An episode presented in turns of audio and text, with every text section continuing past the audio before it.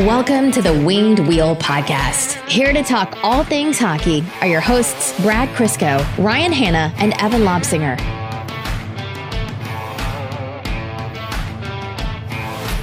Just when you think things can't get any worse, the Nashville Predators come to town. Yeah, nothing like looking for a little bit of confidence, and we have to play Nashville. And it goes exactly the way we all thought or wished it wouldn't. Right when Red Wings fans are all at the point of, okay, we've accepted this season will be bad, and that's fine. That's probably a good thing in the long run. But could you keep the games competitive? The Red Wings heard this and then lost 6 1. It's always very interesting to watch when you can tell a bad team can't keep up anymore. And the Red Wings showed that in spades. It looked like they didn't even want to keep up. They couldn't. Even if they could will themselves to stay in that game, I don't think they could have. All the heart in the world wasn't wasn't saving that game. No, there was. Yeah. But, what do you? What do we even say? Really, that hasn't been said already online and and everyone's minds. Oh, we got about thirty minutes worth of things to say on that this episode. But uh, yeah, welcome to the Winged Wheel podcast. I'm Brad Crisco, and I'm Evan. We are uh, we've made it this far without Ryan. Yep, we're without our geriatric. One more episode, I think. Maybe two. I don't even remember. We've had to do all the works ourselves, and I'd like to point out the last episode got posted without a flaw. Excellent, ladies and gentlemen. We did it. We're a well-oiled machine at this point. We're wrapping up now because I don't want to risk screwing this up. So exactly. we'll see you next week, everyone. No, I'm kidding. Um, before we get into our what I'm sure is just going to be a 30 minute uh, bout of ugly crying, screaming, rage fits, and then acceptance, uh, I should mention that this episode of the Winged Wheel Podcast is brought to you by Labatt. Celebrate with the Labatt Blue and the Detroit Red Wings all season long. Find your specially designed cases of Labatt Blue and Labatt Blue Light at your local retailer to hashtag Selly On with Labatt Blue. Selly On with Labatt Blue because you got to selly with someone. Keep your eyes peeled for limited edition Labatt Blue and Labatt Blue Light team cans. Labatt Blue and Labatt Blue Light, official Canadian beers of the Detroit Red Wings. This is how you know they're a good company. They're willing to do that right now. Yeah, God bless them. God bless Labatt Blue, getting us through this season one can at a time. I wonder, uh, speaking of cans, how many cans of garbage do you think Jeff Blashill has punted across the dressing room Letterkenny style so far this season? At least one per period. Every intermission. I yeah, I yeah. I, I honestly don't even know what to say right now. So, and this is the thing. I, I sent out a, a, a, just a straight up rage tweet uh, during the second intermission of the game against Nashville, basically just calling out every aspect of this team. They're bad. They look like they don't care. They look disorganized. They look just. I don't even know what the word is, just confused at all moments of the game of hockey. And they don't even seem to be phased by it other than Dylan Larkin, but we'll get into him in a minute. We can't even say we're a team because we're not. We weren't in that game at least. Uh, friend of the podcast, Sean McIndoe, when he does his weekly power, or no, it wasn't Sean, it was Pete, Pete Blackburn, friend of the podcast. Still, he did his power rankings this week. He had uh, the Ottawa Senators at 30, and was there like, the void of space between us and Ottawa? He basically said it would take a 1980 miracle level to get the Ottawa Senators out of the basement of the NHL this year. Enter the Detroit Red Wings. Yeah, welcome. We have given you that team. We are currently tied with the Ottawa Senators for dead last in the NHL with nine points. And they have two games in hand. They have two games in hand. Which doesn't mean that they they're, will get points, but they're likely to lose them. They could get one point. My favorite part is when I was looking at this, and we have a graphic ready for the Red Wings game to go tonight. The Red Wings have played 16 games so far. The New York Rangers have only played 12. There's only two games on the schedule, and the Red Wings play one of them. By the end of tonight, the Detroit Red Wings will once again lead the league in games played. Oh, at least we can at least we can hang our hat on one thing. Okay. So I'm going to ask you just a generic point blank question and then we'll just kind of take the conversation from there because like you mentioned earlier, where do you even start with this team okay. right now? Outside of talent because we know that. What is this team's biggest problem right now? Because oh they are not even competitive. There's a hundred reasons they're not good. But what is the number one thing after talent? Because they lacked talent last year and they had the most one goal games in the NHL. We're coming off three straight blowouts now. Yeah, you're basically saying what I'm thinking, and that's compete compete level. They have no compete level, and that if you don't have talent, you got to at least work harder than the other team. Even the grinders don't seem to have that compete going right now. I they seem to be some of the ones who have the least amount, which is the opposite of their role because they know with their contracts they're not going anywhere. Yeah. Uh, not I'm just kidding. That's probably not the reason, but it might be. I do want to talk about compete because there's one Red Wing who's very obviously competing very hard, shift in, shift out, night in, night out, and that's Dylan Larkin. Yes. Uh, he has arguably one of the if not the highest compete level in the entire NHL. So this is just killing him inside, which was evident after suffering a headshot from Ryan Ellis. He decided to take matters into his own hand and try beating Ryan Ellis into oblivion. Your your team's best player should never be doing that. Ever. I don't care how much you're losing by. This there's a reason Anthony Mantha's missed what 30 games over the last 2 years because he kept breaking his hand in fights. The, Larkin should never do this. Someone needs to step in the second that he gets hit in the head. I don't even think there was the opportunity for that to happen. That's fair. Larkin didn't give much opportunity, but it's a good indication of his level of frustration.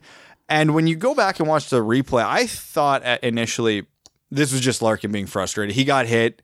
Here's his chance. Go. You watch the replay. That That's was- one. Of, this is one of those sneaky plays that happen all the time in the NHL.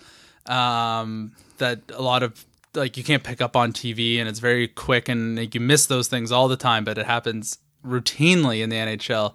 Um, and I think it was just the perfect storm for Larkin to blow up. But when you watch the replays after that was a dirty hit. He got hit square in the head. Oh yeah, stuff like that happens all the time like little quick shots like like that. And here's the ultimate indication of where this team is at mentally. Now, I know Larkin had the fight. It wasn't much of a fight if we're being honest. Yeah it was a fight, but it wasn't much of one. I'm sure all the teammates saw the replay after, heard what happened. The fact that when Ryan Ellis came back into the game in the third period and nobody did anything, nobody cared, nobody grabbed one of Nashville's best players. That's that uh, that says a lot about this team or not. And, and let me be clear here. I'm not one of these guys who's pro fighting pro retribution. That's not my thing. I hate it, but it's you got to stand up for your teammates. Exactly. It's common in the NHL that when one of your best guys has liberties taken on him, someone's answering the bell, and it doesn't. And Larkin isn't the guy that needs to be delivering that message. An Abdelkader, a Helm, uh, I I really don't care who. Someone needs to step up on Ellis in the third period. If Ellis refuses to fight, that's one thing. You grab another player. You but just run somebody, unfortunately. it's it should never happen, but it happens. It, it happens. Self-policing happens in many different ways. When you're, if this is a one-one game or a two-one game, everything I'm saying I throw out the window because the game's more important. You're down six-one. Yeah, you're down. You have nothing to lose this game so, because the game's already lost. Uh, yeah, you know, it, there's always you always got to hope that the guy on your side picking the fight is going to win it because if we went after someone and lost that fight, it'd be like, there's nothing else to care about tonight. Just it, turn the game off. I don't even think it's. I don't even think the results of the fight matter. It's just the. This is the level of the uh, earmuffs children. The level of give a shit on this team, and there isn't any. There's none. And it's not just. I just thought of this as you were talking. It's not even just that Ryan Ellis threw that hit. I forget if it was last year or the year before, but Ryan Ellis is the same guy that elbowed Dylan, Darren Helm in the face and then hit him from behind into the boards uh, in a game a couple of years ago. Well, then, so he's always had issues with the Red Wings. Why does nobody care? Yeah, I don't know. I don't know. And again, this is don't worry. We we we saw we the the team saw this and they solved all of our problems, Brad. This might actually be why Dylan McIlrath has been recalled. I'm guaranteeing you it is. Well, I guess they put Trevor Daley on IR. IR, but they could have called up anybody. That's true. They could have called up Sorry RV. They could have given Seider his look now, which wasn't going to happen, but they could have. They could have brought Kaski back up. I don't think it's a coincidence that it was McIlrath. McIlrath is big and tough, and we have none of that. The only defenseman on the Griffins that I, I could have said with some certainty wasn't going to be that recall was Seider. Yeah. Because they've made it very clear they want the young guys to stay in Grand Rapids, develop, and stay away from this mess. And I'll keep repeating it until it's the end of the season. Near the end of the season, I still agree with this. Yep. But yeah, it was it was hard to watch. Not again, the fact that this is coming from me probably should tell you more because I'm the I'm the anti-fighting guy. Uh, okay. I'm the guy I don't like state. And I'm probably fights, on the other. I'm probably Yeah. on the other side. Of I hate it, but that whole third period, I was waiting for it. Just I was waiting for it, and it never, nothing happened. I'm not saying you got to, and if Ellis turns down the fight as he should because his team's up six one. yeah. I'm not saying you go out there and like wait for Filip Forsberg to come through the neutral zone with his head down, but at least try show show your future captain that you give a crap. You got to pick. The moments present themselves, and you pick your moments to, for the lack of a better term, seek retribution. Um, it, and it's funny that this happens now because we. This is a very strange parallel to the Leafs. They have almost the exact same problem. Except they have all the talent in the world. Yeah, except they have the talent. They just have nobody who sticks up for anybody. Like when Auston Matthews got headshot the other night, By and Brenden uh, Dillon. I think it was uh, Kerfoot got run over. Maybe it was Yeah, Kerfoot. Kerfoot got run over by Jeff Carter last night. Nobody was any. Nobody did any self policing. So it's funny that we kind of. But in that, have- scen- it's a different scenario though, because that LA Toronto game last night was close right up to the last whistle. That was a two goal game. One goal. I think the Leafs were tied when he got hit, and I think uh, they. No, they were losing. I think when that happened, so they couldn't afford a PK. So No, wasn't it against San Jose that? Austin when Matthews- or Kerfoot, I'm talking about Kerfoot last night. Just Oh, I because didn't I, I last- saw a good chunk of that I didn't game. see but- last night. Yeah, but it was a close game. You don't want to risk the PK there. And let's be honest, it's the Leafs. Kerfoot scored like 10 minutes later. Yeah, They have the ability to do that. yeah, Detroit yeah. isn't going to do it. Oh, I just. So not only we don't have any talent, we don't have any compete, and we don't have any any sort of sandpaper type play, noticeable sand type sandpaper type play. So no talent, no compete. Okay. Uh, goaltending was bad on Monday. The Red Wings Yep. should have lost 6 1. Uh, maybe not. Jimmy should have had at a bare minimum two of the ones that went in. You could make an argument he should have had three or four of them. Um, the defense looked porous. The systems continue to be unfa- If the Red Wings do that, that full ice chip and chase or whatever you want to call it, I'm going to can't- we don't shoot have- myself. We don't have the speed or talent to no, retrieve the puck. I get that, but if you're coming through the neutral zone with the puck with speed, let's say you're Darren Helm, okay? You know he's not dangling anybody, and that's fine. That's who Darren Helm is. But he skates really fast. So if he's coming on the defenseman with momentum, knowing fully well he's not going to burn that defenseman, if he wants to put the puck in the corner behind him and try and win that race, I'm all for it. oh yeah, I don't think a guy like Anthony Mantha or Dylan Larkin should ever be doing that. But for a guy like that, I'm all for it. What I hate, the Red Wings have a set game plan, and I've been yelling about this for four damn years now. Defenseman has it in their own zone. A winger will be standing still, not moving at the far blue line. That defenseman just claps, full on slap shot to him. He tips it, puck goes into the zone, and do you know what happens? The opposing team gets the break win. Uh, uh, Oh, yeah. gets the breakout and comes in clean. we've been doing that forever. Because a chip and chase only works if you're moving. Yeah, We can't even dump and chase the puck right at this point. yeah. So, no talent, no compete, bad systems. Special teams, also terrible. Yes. Now I'm going to follow up to But the. qu- uh, one of those things kind of leads into the other. If you don't have the talent to execute strategy and systems, how could you have a good power play? I would argue the penalty kill should be better at least. Because you just need warm bodies to get in front of the net for them, or in front of the shots and, and through the lanes. You just need guys with good positioning and at least half decent speed, and you can have a good penalty kill. And Yeah. they don't. So, all that being said, leads to the uh, the final question: What's going right for this team right now? We're a team. Are we though? No, I I honestly don't know. There isn't anything right we have now. some promising prospects, but that does not help the current view of the team. That's think- a future lens. I think Seider extended his point streak today. Excellent. uh, which we forgot to mention off the top. We're again just due to time restrictions and it being a late start. We're recording before the game against the Rangers tonight, so by the time you guys are all listening to this, that game will be over. So I don't know. Maybe they win nine one, and this entire episode sounds like a couple of idiot, angry idiots yelling at a cloud from the porch. I mean, that but recent events doesn't forgive past events either. three straight blowouts at time of recording.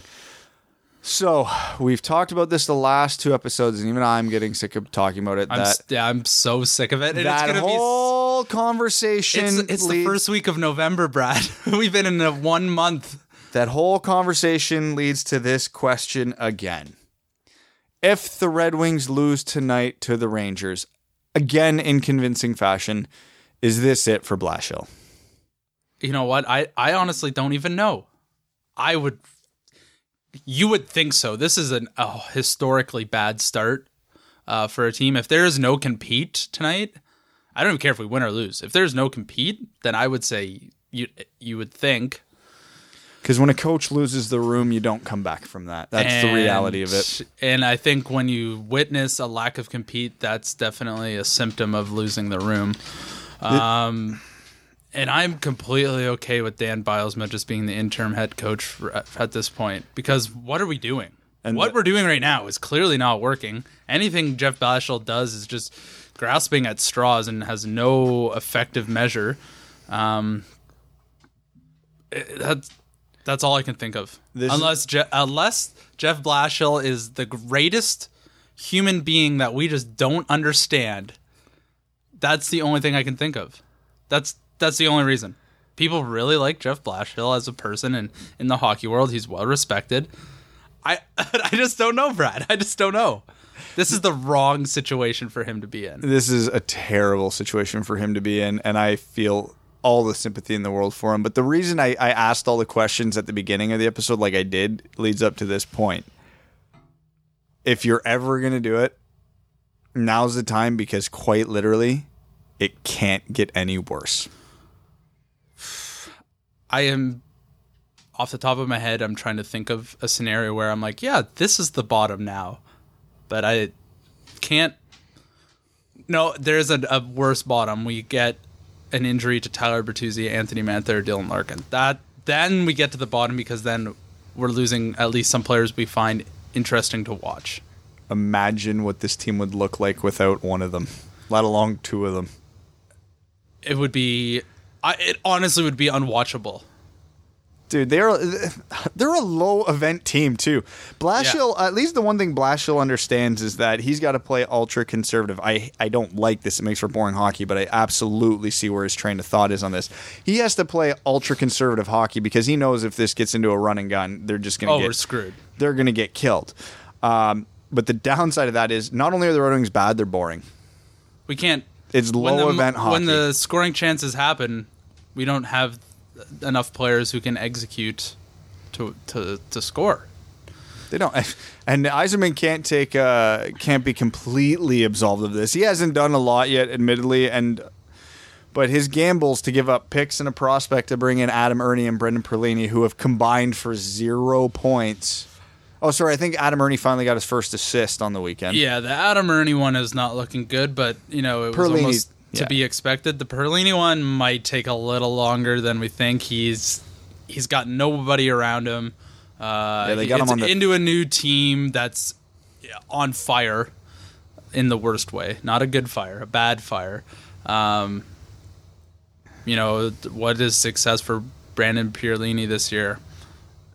There's I don't even care. I would hope 15 goals, if I'm being honest. That's gonna be pretty high in this de- scoring chart this year. I think. 15 goals. If if Perlini can get 15 goals this year, I legitimately think he finishes fifth. Oh yeah. I don't, and I don't think there'd be anybody like I'm at the point with the way things are going right now. Let's assume Athanasiu gets it together because he finally scored. Yep. That was fun. Yep.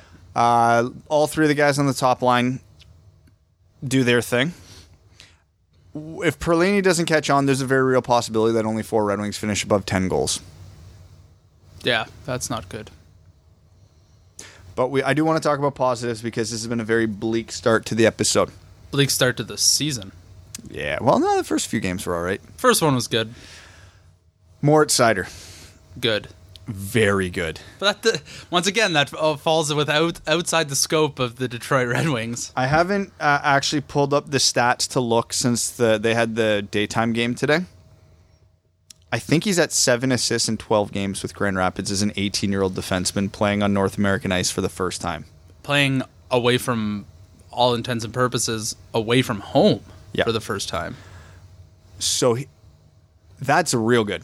And then when you couple the fact that he's uh, more of a defensive defenseman, seven points in 12 games is just gravy because, by all accounts, defensively, he's been a rock.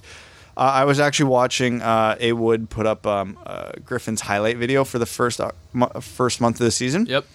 There were a number of Seider hits in there. Excellent. He trucks guys, and my favorite part is there was more than a few where guys went to go run him, The and they just and they just bounce off of him. I'm a big fan of those. He is a tank. I am coming closer and close. I'm not there fully there, but I'm coming closer and closer and closer to admitting that maybe he was the right pick at six. I'm not. Only time will tell. I'm not sure. there yet, but Until damn, he has an extended period in the NHL, I will definitely err on the side of caution as well. no, it's it's true. We're Look never- at Teemu Pulkkinen. We couldn't have been more excited for him to to realize his potential in the NHL, and that never happened. Although Moritz Seider has a completely different skill set and, and different build and style of hockey, so and we I, I I- you know I hesitate to make that comparison. and we picked Seider sixth overall. We picked Pulkkinen in like the fourth round. yeah, off So- some beer league. expectations were a little different there. But so Seider continues to be good. Veleno and Zadina are still leaving us wanting a little bit. There's- Zadina will forever leave us wanting a little bit more until he puts up like 30, 40 goals in the NHL. I forget who it was. Someone was posting Kucherov stats today How about how long it really took him to get get going, and I just want to say thank you. That made me feel so much better.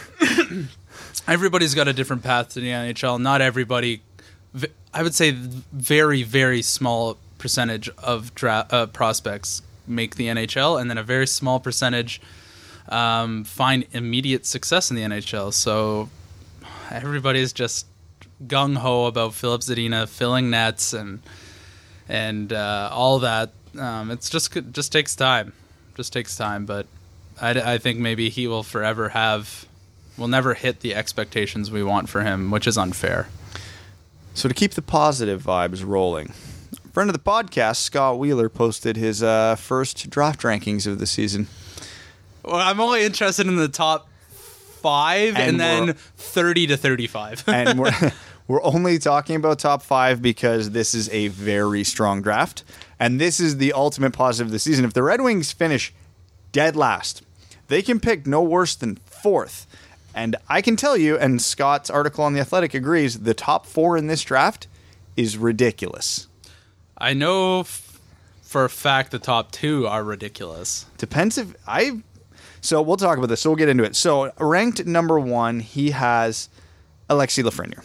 Yeah, he's putting up god tier numbers in the Q right now. it is unreal. Then I think he was hovering close to three points a game for a bit there. I think he might still be. I know he's well over. That is two. absurd.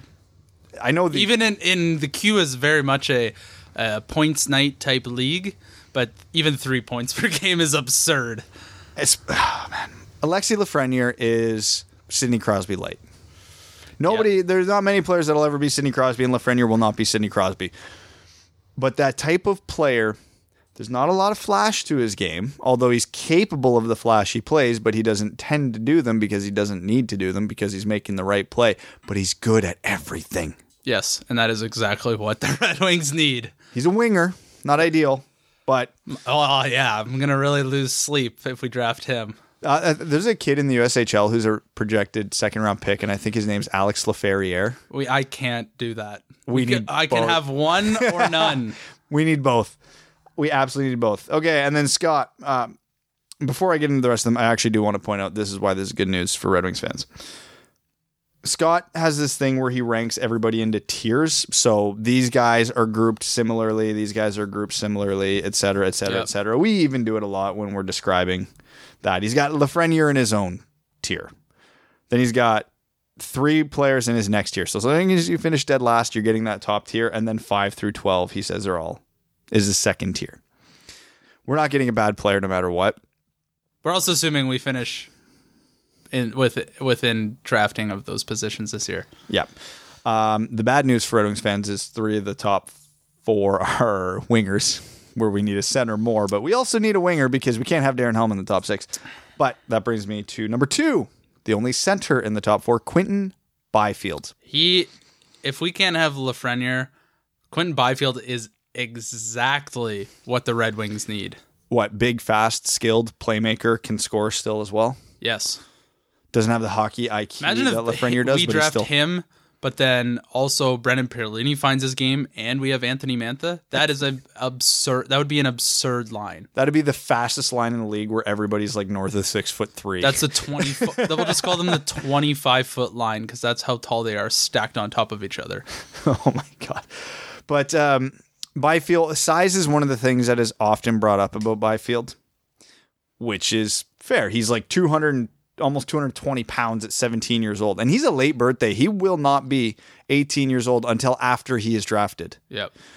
He is a physical freak, but I I feel like he gets pigeonholed because he is ridiculously skilled.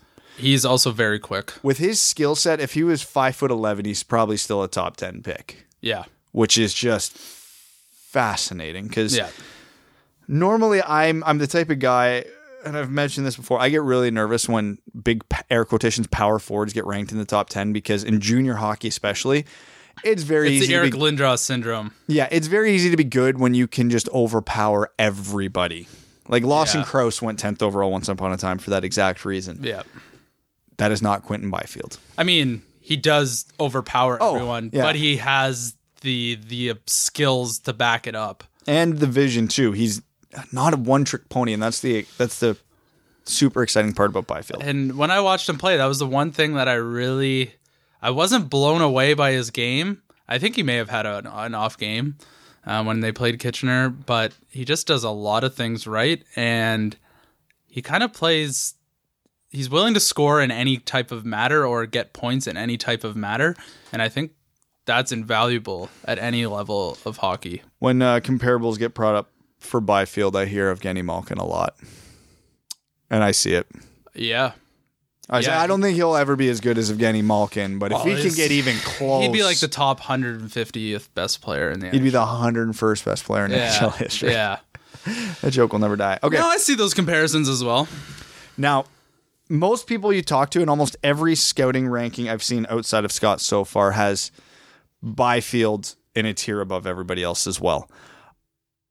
I'm going to disagree with that because the guy that Scott has at number three here, Lucas Raymond, I think is right there. I think it's not quite a coin flip. Where does he play? Sweden in the for Frölunda in the SHL. Okay, so that that's So so his- very good. That's his- interesting. His numbers obviously don't pop at you because he's playing as a 17 year old at like five. I think he's five foot 10 Mm-hmm. against full size men. He's still doing well. It's the when you've watched him play against his peers, he dummies everybody in these tournaments. He's Canadian. Swedish. Well, that's confusing. Luke, oh, We'll dude, if, trade you Michael Rasmussen. if if a Swede named Lucas Raymond confuses you, just wait till the Finn Brad Lambert comes up in two years. Uh, this globalization is really throwing me off.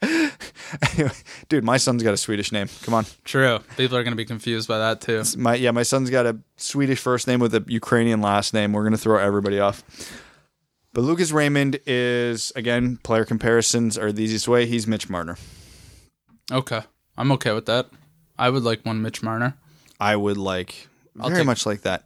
Raymond is jack of all trades, not physically dominant, good skater. His north south speed isn't going to blow people away, but much like Marner, his lateral skating is exceptional. His hockey IQ is off the charts. His playmaking is off the charts, and for a dude his size, he's got a hell of a shot. I like that. Yeah. And then number four behind him is his running mate for the last few years, Alex Holtz. Now, Holtz is your shooter. This guy scores goals. He's built to do one thing. He scores goals. again, I feel like Holtz has been unfairly pigeonholed into that model because he's actually, unlike a guy like Patrik Laine, Holtz actually has a decently rounded game. Not like any of the guys above him, but he's not incompetent everywhere else on the ice. He's he's a good playmaker. He can skate well. He can make things happen. But it's his shot that's going to get him to the NHL. So is he a number four? That's much. Is the gap between four and five closer, or is it still very far apart? I would say. I, I mean, I don't know how to compare this. There's, I agree with Scott in that there's a gap there, and I think it's a pretty decent gap. Okay. I don't because he's got five through ten just for per, uh, for listeners' sake. He's got Cole Perfetti, Jamie Dry- Drysdale, Anton Lundell, Marco Rossi, Tim Stützle, and Hendrix Lapierre. I don't think I'm I'm considering any of those guys above Holtz in my rankings okay. at the moment. So finishing, well, we're fin- gonna we're gonna finish dead last and pick sixth somehow. We'll trade back. Yeah, and then uh, Tim Stützle uh, is German. Oh, okay. I can so get that one. We will we will trade back to target him, or we will just pick him at pick two when yes. we land there. Uh, but yeah, so there's our optimism. We we're not going to get into too much on like the actual breakdowns of these players and their games yet because it's November. And if I'm being honest, we're going to need content when the season goes really off the rails later. yeah, we are effectively one month into the NHL season. We're already talking about the next the draft. But I wanted to talk about these four specifically because it is such a rough patch for Red Wings fans. We we have to remember there's a light at the end of the tunnel. It's good to get players like that on people's radar. And this is a good draft to be bad. I I, yeah. I gotta repeat that over and over. It's a very good draft to be bad. Yeah. So there is your light. What else did we want to talk about? I had a list here. I didn't do it. Oh yeah, your your your pet topic for the day. What was it? Evander Kane. That guy should stay thousands of miles away from Las Vegas at all times. Just imagine how stress free and easygoing his NHL career would be if he never stepped foot in that city. No Ryan Reaves, no gambling debts. Remember when he uh, did the the phone call with the big the money, stack of money? The money phone in Vegas during the lockout. Yeah. And now he's not repaying his debts to to casinos when they let him bet on essentially what is credit up to five hundred thousand dollars. So Evan, you know the story better than I do, so fill the listeners. Yeah. In. So basically, how it works is if some casinos, not all in Vegas, um, some will allow specific people to essentially bet with credit. So since he is a professional athlete, his contract is public. They know what he's earning and what his earning potential is locked into for X number of years, which is what seven years at 50 million bucks they will allow people like that to basically take credit from the casino to bet rather than having to pull out money and, and bring it to a casino. Um, and when they call those markers. I don't understand why, but that's what it is. Um, and he has debts of upwards of five hundred thousand dollars to one casino, um, and they differ in five thousand dollars, two, uh, $20,000, $100,000. It all adds up to 500K. But the funny thing is, is this occurs while they were in uh, San Jose was in the playoffs against Las Vegas that these bets occurred. So that's another bad look. Not only does he owe a casino half a million bucks, the timing of which those bets took place is right smack dab in the middle of a playoff series. And oh. Ryan Reaves now knows that this is public information. oh, I would pay all of Evander Kane's gambling debts if the next time Vegas plays San Jose, we we keep a live mic on Ryan Reaves the entire game.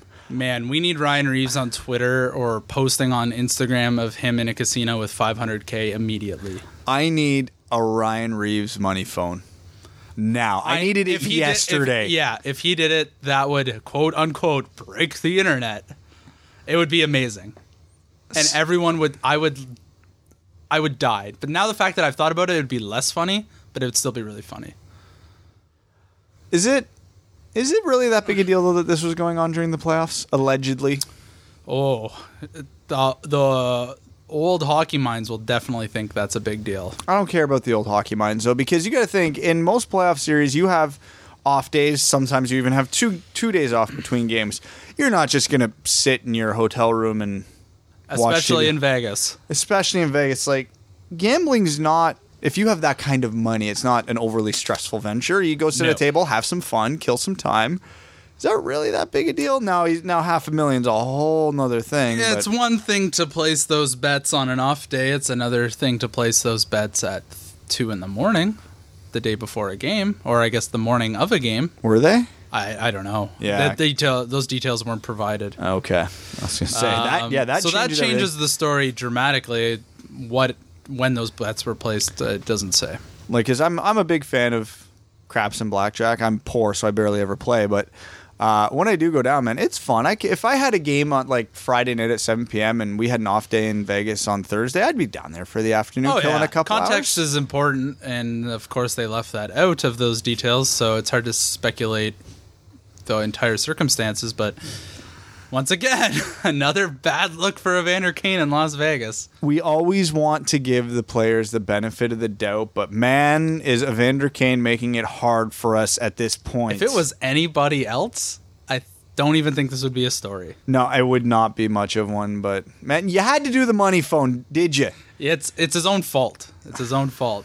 But yes, I really hope this rekindles the Ryan Reaves, um, Evander Kane drama I, I better. Okay. I need more of it. Here's what I need in my life above everything else. The next game, when uh, Vegas plays San Jose and they skate out for warmups, I want Ryan Reaves warm up jersey. I want his jersey number to be 500,000, and I want the name of the casino to be his name bar. Please. Uh, li- literally anything. I will take anything to continue this this uh, this drama.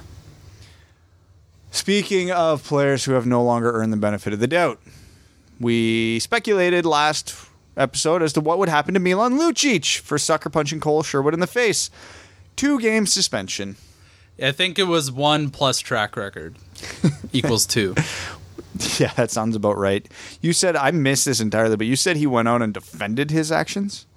Yeah, I uh, somebody tweeted out the entire quote, and then I could only find some of it again um, in an article and it basically said like the suspension will never change his uh, his willingness to stand up for his teammates. Oh, come on! And uh, and he he did touch on the fact that uh, what was his name Cole Sherwood. Cole Sherwood, dude, he played uh, for Kitchener like last year. Yeah, but I forget those two years things. ago. That was a long time ago in my life. Um, he basically said like you know if you're gonna you know, slasher goalie or like take extra liberties, you have to be ready to for those outcomes. He, he essentially said that. I'm paraphrasing it completely and probably incorrectly. Um, but yeah, Milan just doubled on on suspension won't change his willingness to stand up for his teammates, and Cole Sherwood should have defended himself, and he just got dummied. Okay, so here's the crazy thing. I'm actually going to agree with Milan Lucic here. A little bit. You continue. I'll see if I can find a little bit. So if a guy comes in and slashes your goalie, much like we were talking about how Ryan Ellis took liberties with Dylan Larkin last game, if a guy comes in and takes a shot at your goalie, someone absolutely needs to step in. But let me explain to you, Milan, what the difference between pushing a guy, shoving a guy, asking him to fight is versus soccer punching him in the face. Everything. A sucker punch is a sucker punch is a sucker punch. It does not matter the events that led up to it. He also said something about look up the definition of a sucker punch. I wish I can't find the full thing, the full quote, but he said something about look up the definition of a sucker punch. So what okay, uh, what is your definition of a sucker punch?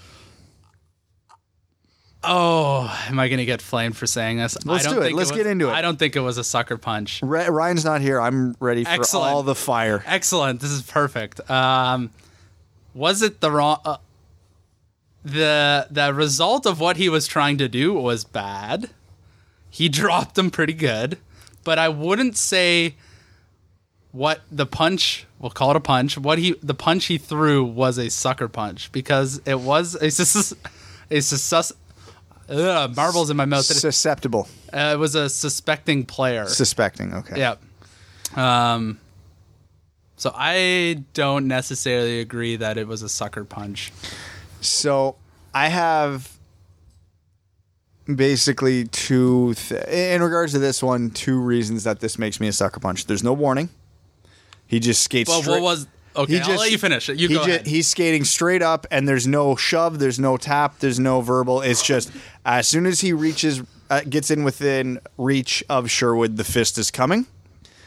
And the fact that Sherwood's hands were down by his side, clearly not bracing for anything. So, I, I mean, no matter how dumb or brave or whatever you are, if you think someone's about to punch you, you at least get somewhat of a defensive position. Sherwood was not there. So the fact he wasn't bracing for it at all, and Lucic didn't give him any chance to defend himself once he got within striking distance, that's a sucker punch. That's a sucker punch. Perhaps, but I think the moment for him to realize that he was in trouble was after he slashed David Rittich.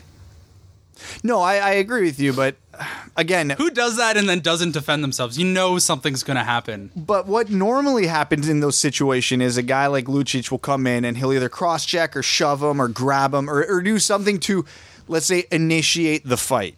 Right. Basically, I'm here, crap's about to go down. You can do what you need to do, but I'm about to do what I need to do, right? Yeah. And if the guy just wants to turtle, he can turtle.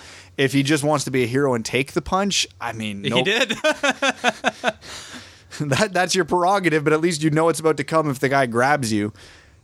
None of that happened. And ah. so I'm I'm I'm good with the the two game suspension because it wasn't the most vicious punch I've ever seen, hence why it was an effective one for sure. yeah, if he actually cocked back and really stepped into that one, we're looking at something north of 5 games here. Oh yeah. It was like a quick jab right to the chin. Yeah, but I don't know. I, I agree with the decision. I think, and I think Lucic is an idiot for coming out and trying to change the narrative. What you telling me? I can't defend my goalie? Nobody's saying that, dummy. You can defend your goalie. You just have to be more calculating about it. Yeah, so what I can find from his quote was, and okay, the quote starts here. I mean, it was pretty clear Sherwood spears slashes the goalie, and I was standing up for him, uh, un- unquote. Lucic said to a reporter, um, quote, I'm more than willing to do that. I thought the referees got it right on the ice the first time, end quote. Um, he also said they even got a slashing penalty on the play, Lucic said. I think even Rittich said it was the second time he got slashed in three games, and you have to step up for your teammates, and I'm more than willing to do that. The suspension won't change that moving forward. Um, that's all I can find on the quote. Or Uh, and the now, can you pull up the dictionary and just look up the term victim blaming? Um, oh, I might be able to find the full thing. Um, give me a second. Um, Evan's going full PI mode right now. I'm, I've He's determined. You have to get in there and protect your players and protect your goalie. I know on the explanation videos, he kind of showed a number of things. They were all reactions to a dirty play to begin with. It's a schoolyard out there. You have to defend yourself or defend your teammates, or else you kind of get walked all over. Like I said, you have to continue doing that moving forward. I'm more than happy to defend Rittich on the play, more than happy to defend Sarnik in the first game of the year. I don't really remember that, but I kind of remember that. Um, then he was asked if he'd go a little lighter in the same scenario moving forward. He said, I guess that might be the only play moving forward is going a little lighter. I know from my standpoint, you have to go hard in a scrum like that because you expect guys to take care of themselves. That is a very good point. You have to take care of yourself. You have to be ready for When it. I- you don't walk in there with your arms down at your side, but damn it, when you cross check a guy in the chest, you know shit's about to go down. Yeah. I'm, I'm calling straight 100% BS on that. If you're all jacked up in there ready to dummy every guy wearing blue, fine. You need, okay, this is what it all, my whole point comes down to. You need a warning shot. Hey, I'm here. It's go time. If you if you really want to oversimplify it, there's got to be a warning shot in there. And if Sherwood comes back at him, of course he's going to be ready for it. He's the one initiating it. So he, he continued saying, um, when he watched a boxing match, Oh god, damn it! And I'm not saying hockey is boxing. One of the things a referee says is you protect yourselves at all times, and I think that's the same thing when you're on the ice. You can't have people protecting you. You have to protect yourself at all times. I think Sherwood said in the media afterwards he expects a reaction like that when he slashes the goalie. Uh, and that's all I got. He's not wrong for saying people need to defend themselves at all times. I just think the whole situation. Uh, I don't even know anymore. I just think it's ridiculous. I think that whole quote gave me an aneurysm. Okay. Moving on, Evan. I'm going to play a fun game with you. Now that we've got Evan talking for an episode, we're going to take some uh, predictions from him. Okay. We're going to go uh, sustainable and unsustainable. I'm going to pick three teams in the top 10 of the NHL. You're going to tell Okay. me you're going to tell me if they if them being high in the standings is sustainable or if you expect them to drop. And I'm going to pick three teams in the bottom 10 and you're going to tell me if it's sustainable that they stay down there. Okay. Okay. So we're going to go to top 10, and we're going to start with fifth overall in the NHL right now. 10 wins, 4 losses, 2 overtime losses. The Edmonton Oilers. Sustainable or unsustainable? It feels wrong to bet against Leon Draisaitl this year and Connor McDavid. And I don't think I've ever said Leon Draisaitl before Connor McDavid, but he is on an absolute heater right now. He's what, second in league scoring right now? I think he. It, there was some stat I saw that he's his goals, his goal pace right now is greater than Gretzky was at this many games played Jesus. at one point. I don't know. I but butchered that statistic completely. Um, it the hardest thing to say about teams that have one line is is it is it sustainable? The only team I can confidently say yes is Boston, because every year we say that they have no depth, and look at their top line again this year. They are insanely good, and they are carrying that team. Mind you, Boston has a lot more going for them than Edmonton. Um, I will say no. It is not sustainable for the Edmonton Oilers. Playoffs, yes or no? Um, let me just look up who else, how else their division is. Um, they are currently leading their division. Vancouver's one point behind. Arizona's two points behind. Vegas is two points behind. Calgary's two points behind. at some point, okay, the teams that are underperforming, the We're- Sharks, We're, we're gonna get to. We're gonna get to them. I think Maybe. Edmonton. You know what? We're 16 games in. That's That's fifth damn of the near. season, right? Yeah. So I would say yes at this point. They make the playoffs. Dun dun. Coming in at number six in the entire NHL. Nine wins, three losses, three overtime losses, 21 points, staying in the same division. The Vancouver Canucks. And they're completely different because they don't really lo- rely on one line. They just got a whole bunch of guys who contribute, And all those guys are under the age of 23. and everybody is getting their first pimple. Um, Elias Pettersson, Brock Boeser, Quinn Hughes, Jakob Markstrom looks like a goalie now. Man, they're they're being carried by the youngins. Is that does that hold up? it, And, and their captain, Bo Horvat's not that old. I know it's it, you know what they've got a mix of guys who can play an 82 game season, and they've got a mix of guys who haven't yet. So it's really comes down to if you believe that they can grind, make it through the grind of a NHL an NHL season. Judging by the way their division looks right now and how awful the teams who are supposed to be the the leaders of those divisions are, I'll say it's sustainable. Playoffs, yes or no? Um, Same division as Edmonton. I will say no, but they will be close for a wild card.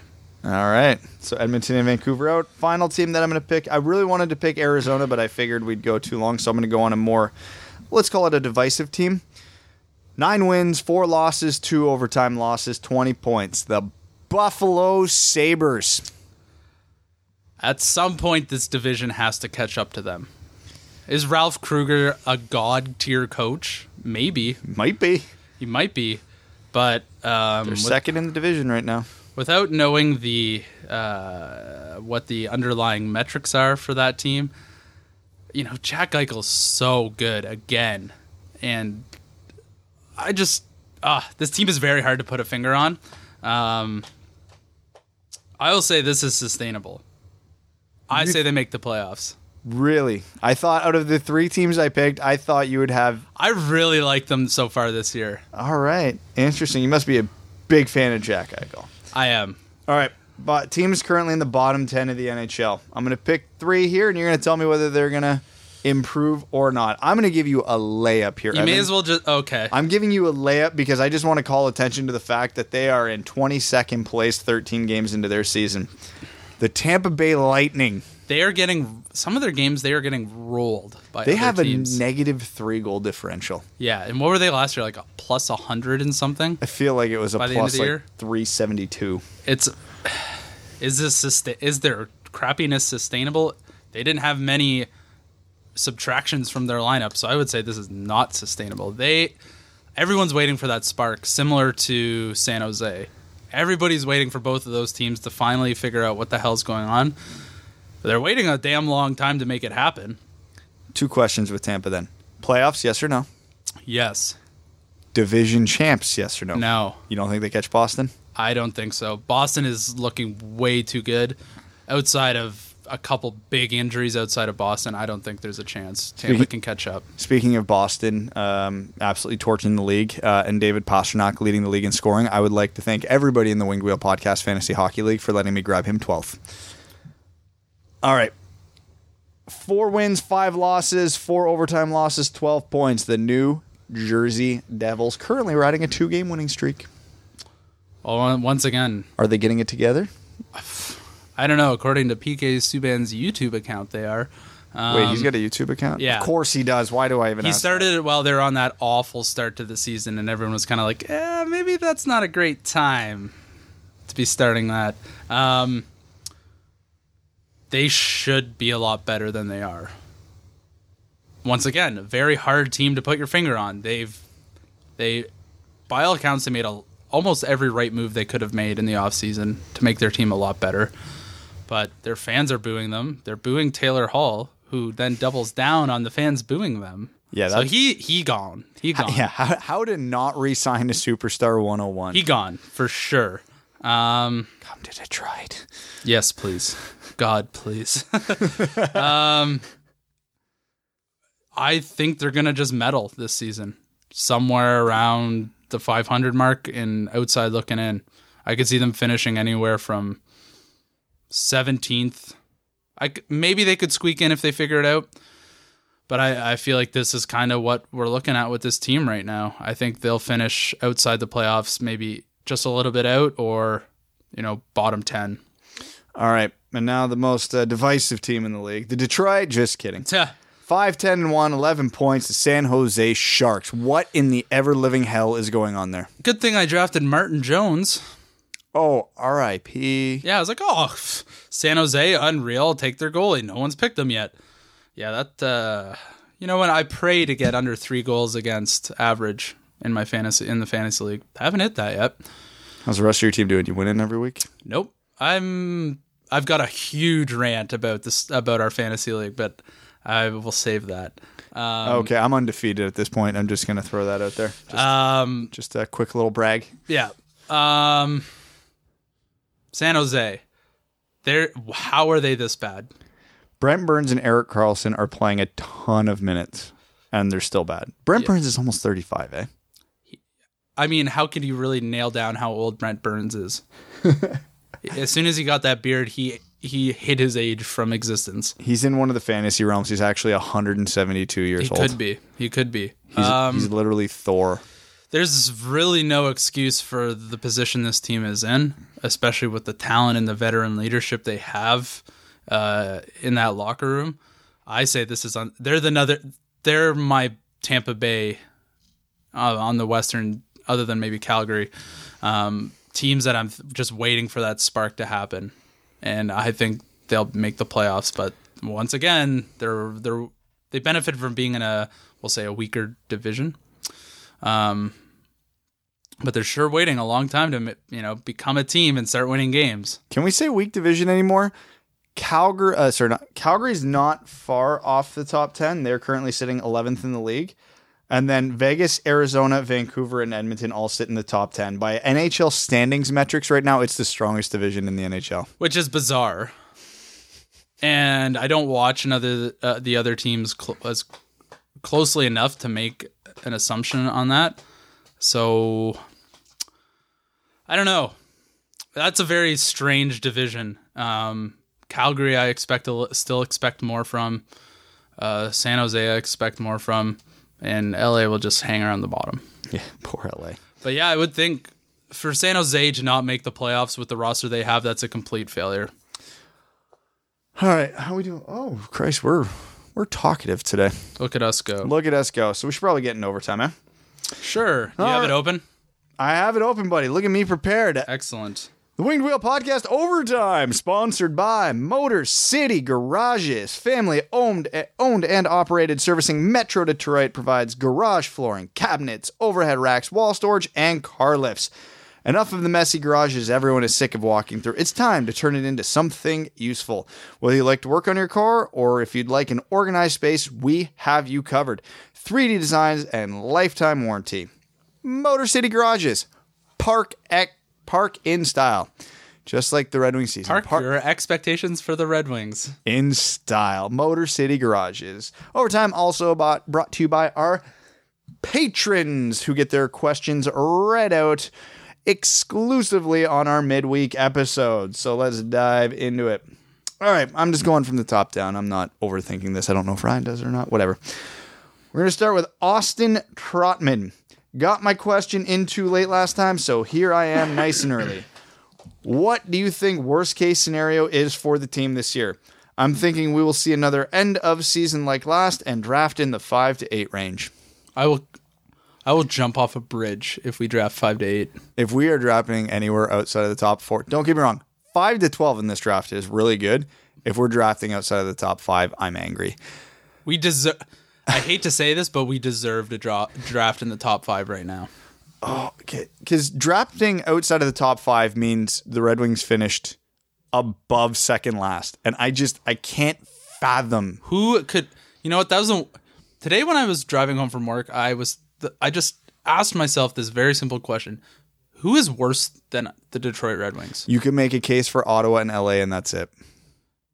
Yeah, that's essentially That's it. it. And I would, I would like to have a Drew Doughty on my team. So if they both finished worse than us, we finished third, which means we could drop two. Are you ready for it? Sixth. Yes, and I hate that so much. and you know it's going to be a late season winning streak. So if you want to know what the worst case scenario, it's the season, rest of the season playing out exactly as it is right now, and a late March winning streak bumping us up two, three spots in the standings. Yeah, that would be. Uh, I was thinking, you know, right now is the worst case scenario, but that is the worst case scenario. The Red Wings absolutely need a game breaker. They don't need another Seider. They don't need a Zadina. They don't need a Veleno, who are all going to be very good NHL players. They need Byfield, Lafreniere, or Raymond. If we really want to break down, those to me are the three game breakers in this draft, and they desperately need one of them because those three guys get drafted to the Red Wings. I can comfortably say in five years they're the best player on the team. Oh yeah, Holtz, maybe, but those three, I think it would happen, and they need one of them Oh, yeah. badly. All right, Matt Cheney. Hey, Dub Dubs. Just gotta say, your attempts at pronouncing my last name really brought back fond memories of substitute teacher days. Oh, I I'm glad apologize for nothing. I didn't have to struggle with those, thank God.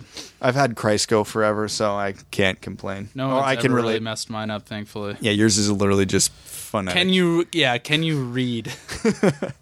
Now that I've heard both Ryan and Brad attempt it, I want to hear Evan try it, and then I'll reveal its elusive pronunciation on the next episode. How funny is it that Ottawa might end up with picks one and two this year? Oh my God, we forgot to mention that San Jose doesn't even have their own draft pick. Ottawa has it. Haha. Haha.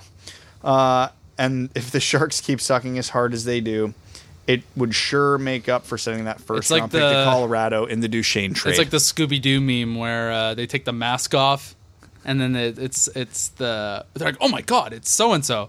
Well, the mask is San Jose, and they take it off, and they're like, oh my god, it's the Ottawa Senators. All right, so his last name is spelled C H A N Y I. Sorry, say that again. C H Yeah, A N A N Y I. Chan Chanye Chanye Chanyi. Okay. There's Evan's attempt, so you can reveal it next one. It's probably some. There's probably a silent letter in there somewhere. Yep. All right, Evan Beckner. Are the Wings experiencing a lack of locker room leadership? The lineup is similar enough to last season that there shouldn't be as much of a drop off as is happening this season. The team is appearing mentally fragile. Are the exterior expectations of fans and critics finally catching up to the locker room? Would this have happened if Croner, Biggie, and Glennie, he's still hurt, right, were still in the locker room? It seems like the vets have given up and it's starting to affect the talent. Thanks for the great pod, guys. Who needs Ryan, anyways? Agreed. I'm doing way too much work. I need him back. I'm exhausted. So, um, I think they're with how with the lack of compete lately, I could hear the argument for it. The Red Wings were a younger team last year by and large, but Ericsson and Kronwall were there. I don't know if this is just a Kronwall thing and he makes truly that big of a difference because they're still, if you're looking for old guys, the Red Wings are still one of the oldest teams in the league. Filppula, Nielsen, Helm, Abdelkader, Daley, uh, Green. They're yep. not. They are not lacking in veterans. So uh, the problem is our veterans are. I, I, hate to use this term, but they're a bunch of has-beens. Oh, oh, that cuts deep. I I hate to say it, and I don't like dumping on people that harshly, but they they are. Do we have anybody who's thirty to thirty-five who's still like considered a, a elite talent in the NHL and can lead a locker room? No. If, if we're saying passable, you could make the case for DeKeyser. Oh, that's not a guy I would put in my top five of leadership on this team. He's he's I, he strikes me as the quiet type. Yes. Oh, but yeah, you might actually be onto something there. All right, Joseph Delia. Sup, Dub Dub? We suck, and it's going to be a long year. Glad to see the fan base shares our optimism, Evan. We're not alone. Uh, he follows. I know Brad has a few other favorite teams, but do you guys have another team to cheer for in the playoffs or during the season? I was laid off in 2016 and was able to watch all the playoffs. And after the Wings run, I was rooting for the Sharks. Anyway, thanks for making the season bearable, my dudes. I apologize to everybody for how unbearable this episode was, but it was just. Yes. I tried to not yell. It's gonna be. T- we're gonna have to reinvent ourselves because how can we just keep dumping on a team who wants to listen to that? I don't even want to talk about it. That's why after our first 30 minutes of the episode, I tried bringing up some positives. I specifically put the prospect talk in here. Yeah. In this episode, I wasn't planning on starting the prospect stuff till December. We're going to be having to do it every episode. We might. We honestly might. We did say we were going to start the prospect profiles earlier. Um, yeah, I've got a soft spot for like a bunch of teams that I kind of loosely follow. As I've mentioned before, I love Vegas. Love that city. Yeah. I'm always going to be there. Uh, most of the Canadian teams I kind of follow, except the Leafs and the Canadiens. Oh, that was I was I was about to say I'll do Canadian teams minus Toronto and Montreal. Yeah, I, I'm with you on that one. And then there's a handful of teams scattered around the states, but nobody that I really. Eh, bring back the Whalers and I'll cheer for them. Yep. All right. Oh God, can you guys have simple names? I love you all, but Yako Ruda. Just going with that. I'm going to pretend okay. that is not there. Has Brad slept yet? Barely. Which Red Wing do you see going to the All Star game? You'd think you'd think it would be Larkin or Mantha, but how do you fit them on the Atlantic team? Well, we don't have a defenseman going, and our goalies have been well below average. I'd be okay with sending Tyler Bertuzzi. It, well, I think he's saying the red, the Atlantic's so stacked with forwards. The red, oh, that's right, why right. That's why Howard and Green kept. It going could for be the Red Hronek, if they need a defenseman or a goalie out of Detroit, Hronek would make a lot of sense. He'd be a dark horse All Star candidate. Uh, I don't see a reality in which you're not picking one of Bertuzzi, Larkin, or Mantha, though. I just I don't see that reality. If it, minus an inju- an injury that yeah. will remove someone. If it's me right now and I can pick anybody off the Red Wings roster to go to the All Star game, I'm sending Mantha. Yeah, me too. All right, Matt McKay. G'day, guys with the absolute implosion of a game on Monday night, what do you think the team needs to do to get back on track and be more competitive? Also, I like that AA scored, and it got me thinking if they were to trade him, would it be smart to trade him for an impact player or another first round pick, given the draft is so deep this year? Thanks for all you do, and hope you guys are able to get caught up on your sleep. Well, that's not a problem for Evan. Uh, no. It's actually been pleasant waking up in daylight these days. because of daylight savings. Bite me. Um, what are the Red Wings new to get back on track and be more competitive? Anything? Yeah, honestly, every as we mentioned, Shoot this is score. this is rock bottom. Literally anything they try different can only go up. I'm willing to try anything. Um, uh, back on the AA, so even Prashanth was talking about it on Twitter. Would you trade AA for a first round pick? And it was just a yes no answer, and I leaned a yes with a but. I don't think I I trade him for a first round pick unless I think there's a very strong chance the team trading for him is going to finish below 20. Uh, he's young. Yeah. he's young enough that you can still factor him into your future plans when the Red Wings plan on being contenders. You look at just statistically speaking, the number of players that pan out to be impact players pick between 20 and 31, and it's a far lower number than you would think. I would gamble, given how off the rails this is and the team needing to go younger, I would gamble on a top 15 to 20 pick. And even at that, if it's a pick around 20, I'm probably asking Well, even look at the draft this year. There's a lot of guys who were hanging around in the 15 to 30 range that we didn't expect to be there. So that is the gamble you're talking about. I believe. Yeah, it, it happens, but it's not a gamble I'd be willing to make. I want top 20. He scored 30 goals in the NHL. It's got to be somebody early in the first. and he's 24, 25 years old. Do you know how many 30 goal scorers you get between 20 and 30? Again, spoiler, not many. Um, so next up, we've got Haroon Khan. Hey guys, just wanted to remind everybody that Helm, Daley, Abdelkader, and Nielsen are a combined $15 million and have scored four goals. Anyways, thank God AA scored. Let's go, Red Wings.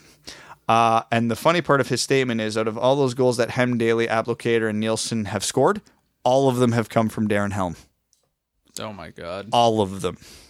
Yeah. Well, remember last last episode we went through all the goose eggs. It was a lot. So many. Uh, Tony Hatcher says, I've never been more up to date or informed about my team thanks to two episodes a week by both the Dub Dub and the Wings for Breakfast. Shout out to Max and Prashanth. However, with the Wings only managing to win four out of 16 games, being second from the bottom in goals for, and dead last on the table in goal, both goals against and goal differential, I'm not sure how good this is for my mental health. Maybe I need to get one of those SAD lamps for a little boost, or better yet, find some streams for Griffin games. I don't mind losing so much during a rebuild, but losing by four goals or more so consistently makes it hard to pick out the positive things that are happening.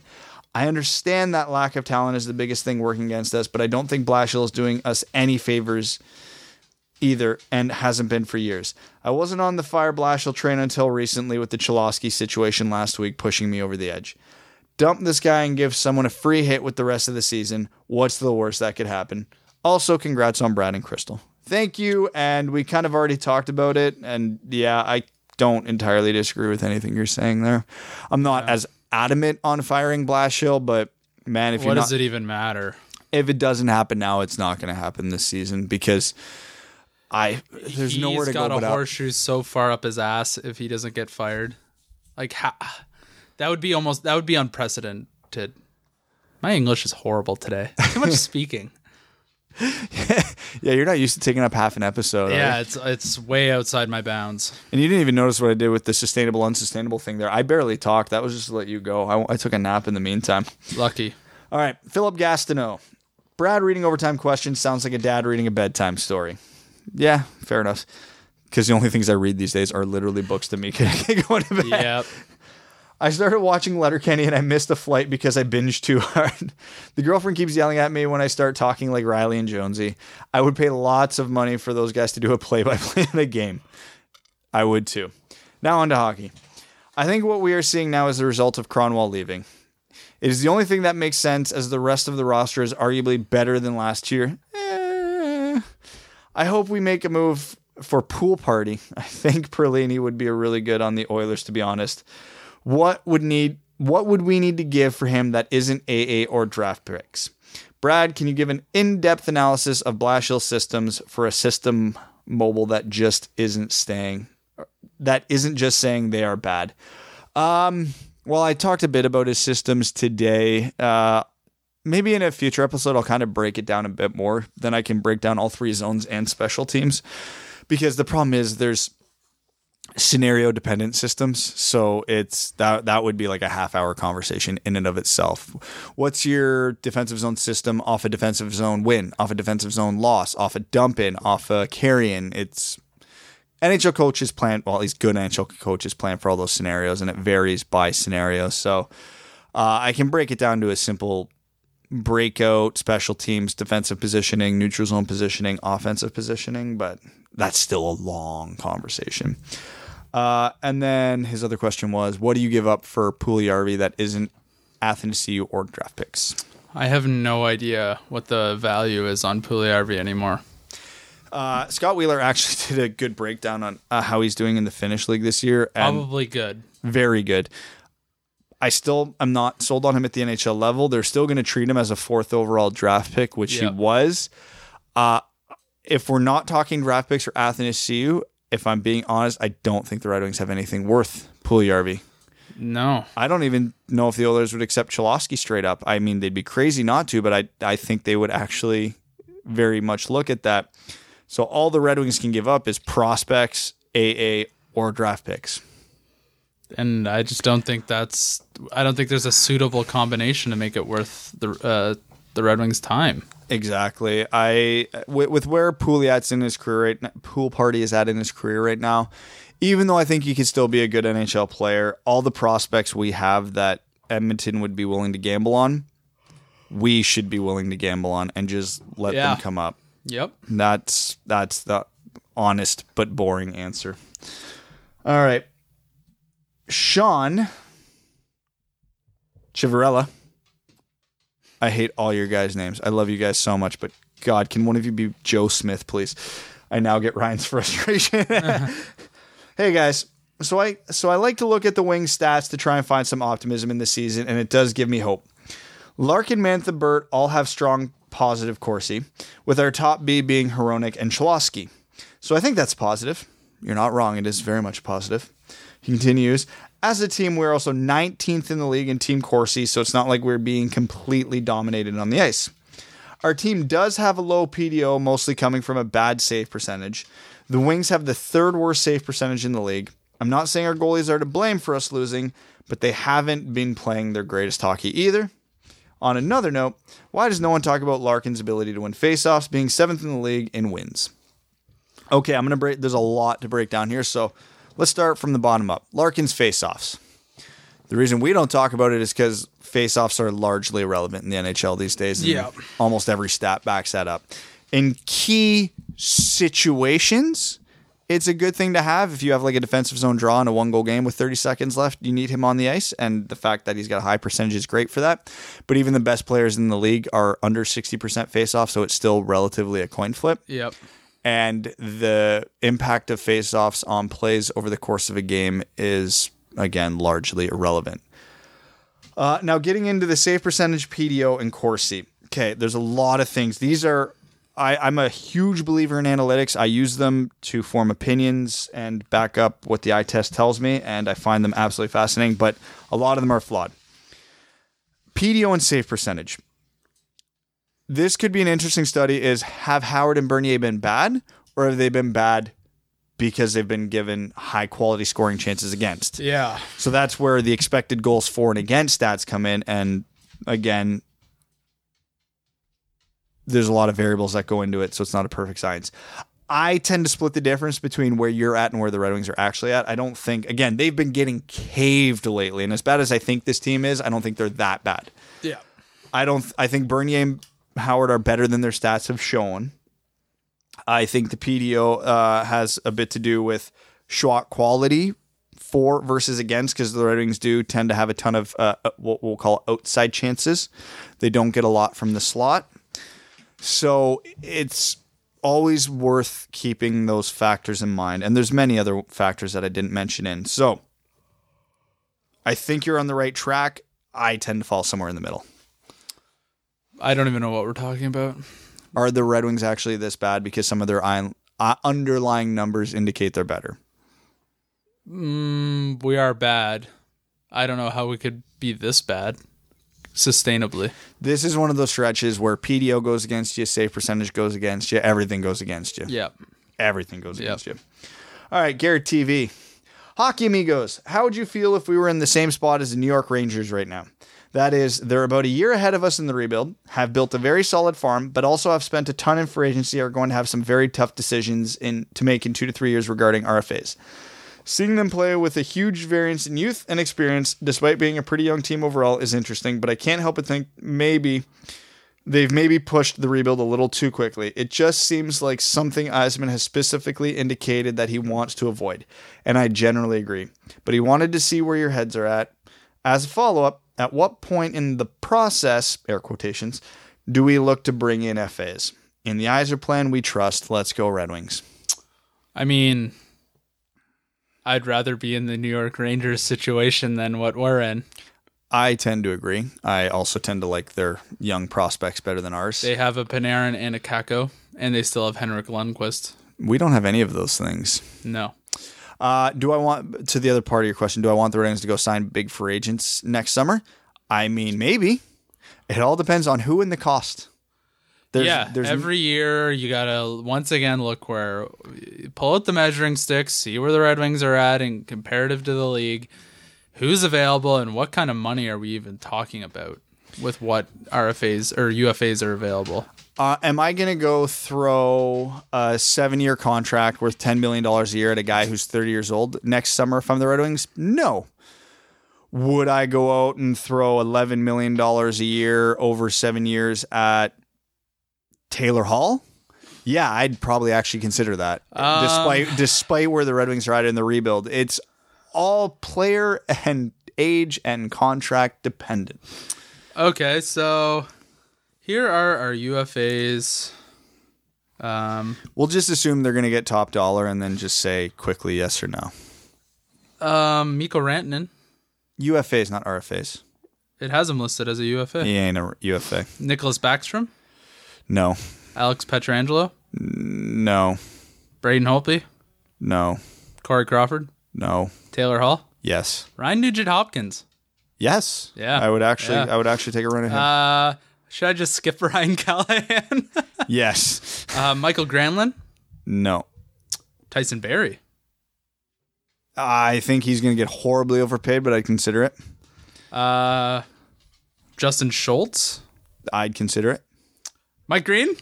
No. Um, Nathan Horton. Do we get cap relief somehow out of it? This is funny. Next one is Torey Krug. I'd consider it. The next one's David Clarkson. So we have a little bit of a uh, sandwich there. Uh, Mike Hoffman. I yeah, that'd be. I think he's young enough. Uh, he. I have a feeling he's older than I think he is. I think he's a. Uh, he's my age. I think he's twenty nine. Is he okay? Yeah. If he comes in on a short term deal, I would do it. Uh, Zach Bogosian. No. Robin Lehner. Maybe because I don't love the Red Wings goalie situation right now. I'll try and uh, cherry pick some of these. Uh, Just go Sami Vatanen. I'd consider it. Alex Galchenyuk. I would strongly consider it. Carl Soderberg. No. All right, we'll move uh, on. That's, yeah, there's a whole bunch of really interesting, like a Tyler Toffoli, maybe, depending on the dollar. Um, there's a lot of interest. Jacob Muzzin. This guy, I feel like we could have like a, a half an episode about this. Travis Hamonic. There's nah. a lot. It's this RF, UFA class is kind of interesting. So maybe maybe Stevie should dabble into it. Cost yeah. of, when there's the good thing. Hey, Patrick when, Eaves. The good news is when there's that many, guys are going to slip through the cl- cracks and come in at bargains, and that's who we should be looking at. Like how Carolina just scooped up Jake Gardiner on a bargain. That's what Yzerman needs to be looking for next. Hey, summer. we can bring in Joe Thornton and Corey Perry. Boom! We could, if this were 2011, we'd be unstoppable. And Zdeno Chara. Oh, buddy! Wow. 2011 Stanley Cup champion. Look at that. We'd be unstoppable. It seems like there's a lot of good candidate UFAs available. It just depends what kind of crazy money's getting thrown around. And the Red Wings aren't hurting for cap space, so that yeah. also helps. All right, Joseph Fournier. Hey there, dudes. Got my comments in too late each of the last two episodes. Poo poo. Much overdue. All hail King Hank Crisco. Thank you. We give you a merciless amount of ribbing each week, but seriously, Brad, congrats. Living the dream. Hashtag King Henry 2038. Oh my God. Love you. Uh, now let's segue back to Athanasiu for a moment. No game this week, but after watching that Nils Hoglander goal, do you change your answers? He's picked his game up, For the record, none of you said you trade Athanasiu straight up for him. I still wouldn't. No, I I find a I find it very hard to part ways with Athanasiu unless it's a king's ransom. It's he's a potential 30 goal scorer who's still got at worst 4 to 5 good years left in him. Yeah. So it it would take an absolute ton for me to get rid of him and admittedly my cost my price tag on Athanasiu is higher than what the actual market value will yield, oh, which yeah. which is why I've been on team don't trade him. Mine's okay, I don't know what yours is, but mine's essentially a first round plus. I would have to, depending on where that first round pick is. Like I but said, I'm, I'm, looking at one of a, a very solid prospect as well. I would take a top 20 pick for him in this draft straight up because I'm willing to roll the dice on a guy who could become as good as Athanasiu, but I take the gamble is worth rolling the clock back seven years because that's the age gap between Athanasiu and these drafts. The only potential one I can think of off the top of my head, because I think I come up with one every single episode. The Leafs offer their first round pick this year plus Timothy Liljegren. Yeah, something like that, where if it's like a lower pick, a first or second round pick, but the sweetener's pretty good, yeah. you of course consider it. Would you do that? Liljegren and like, well, the Leafs don't have their first, but well, yeah, let's say they hypothetically did. they did. That's a gamble I take because that's two pieces that could fill out the roster. Yeah. All right. Um, next up, he says, "Why can't AA close the deal this year? Is he gripping the stick too hard? Was last year a fluke? Have teams caught up with scouting him? Does he require Larkin on his line to score? Should he be traded as soon as the goals come? He lacks the ability to follow through and finish. It's like he's been watching him, uh, himself botch his own scoring chances. Well, game planning against the Red Wings is very easy, and you only have to worry about four players. He's getting tough matchups and he's gripping the stick too hard because he's getting. You even kind of mentioned it there. He's getting the chances. Is his shooting percentage quite low? Well, it must be. He has got one goal. His career shooting percentage is twelve. He can finish. This is an aberration. Uh, this now the I don't think I've mentioned on the podcast, but I've been thinking about this. This season for Athanasiu, it's only a month in and time will change, actually is very reminiscent of what happened to Jordan Eberle in his last season with Edmonton, where his numbers plummeted. But when you actually looked at his shooting percentage, it was like less than half of his yeah. career average. They unloaded him for nothing, and he went right back to a 20 plus goal scorer with the Islanders when his shoot all that happened was his shooting percentage came back up to career Just a average. guaranteed 50, 60 point guy when you go look through history, so many of the worst deals in hockey have happened because of bad shooting percentages. Yeah, knee jerk reactions. So that absolutely has to be factored in with Athanasiu right now. Uh, and he continues. Also, that was a sick Michigan lacrosse goal Andrei Svechnikov scored. If players start doing that more, do you see the rules changing to prohibit those type of goals? I might start wa- stop watching hockey if they change the more rules. More creativity, please. I'm okay if the guy literally clotheslines a goalie to put one of those in. NHL Street. And then uh, can't talk highly enough about Rikard Grönborg.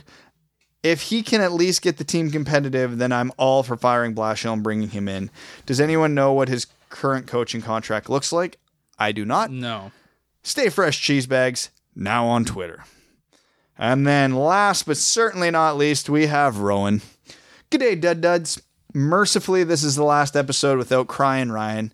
Also, it was pretty rude to not name your young bloke after him. Ryan Evan Crisco has a nice ring to it. I agree.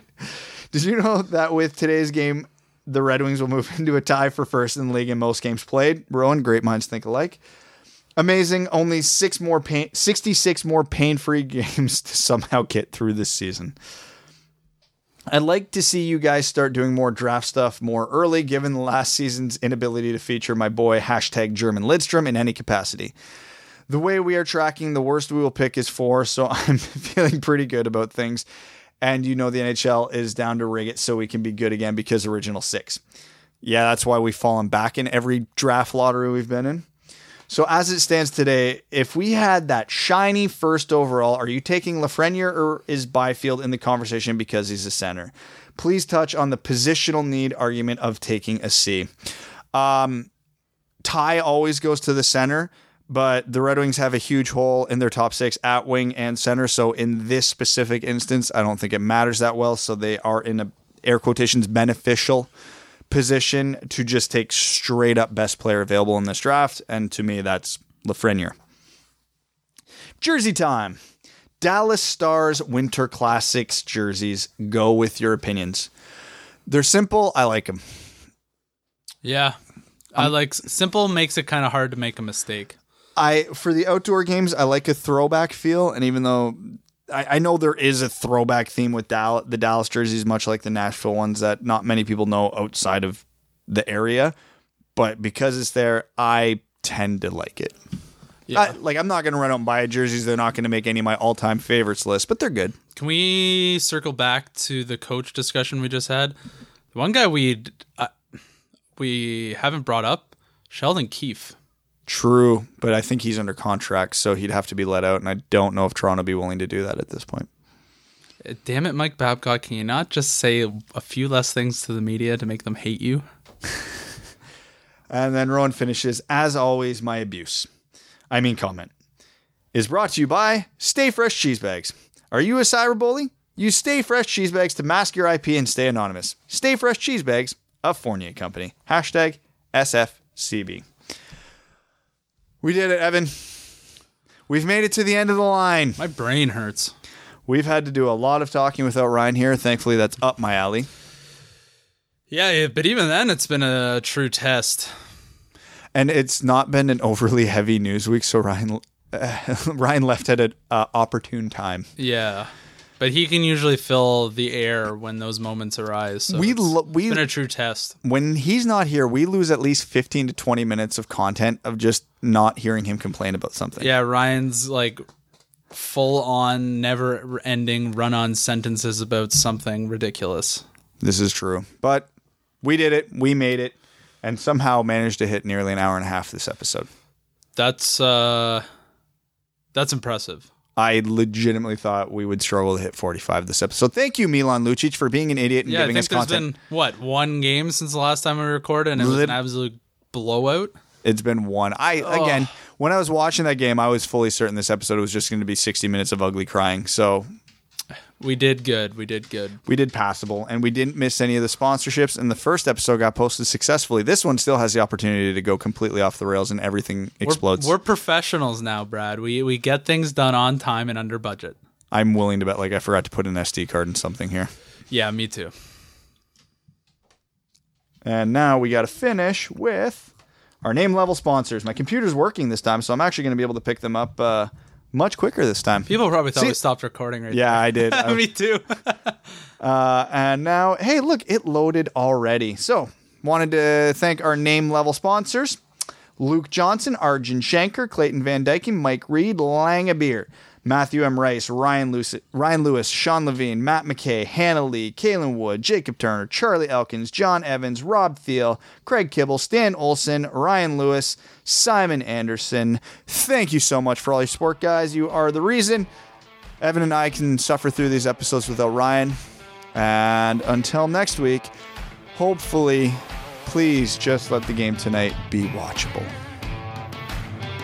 Thanks for tuning in to the Winged Wheel Podcast. Be sure to check out wingedwheelpodcast.com, where you can subscribe to the show on iTunes, Spotify, or wherever you get your podcasts. You'll also find links to other ways to support the show, such as Patreon, official podcast apparel, and more. And don't forget to follow the show on Twitter at Winged Wheel Pod. And of course, the hosts at Brad Crisco, at Ryan Hanna WWP, and at Hockey Town Evan.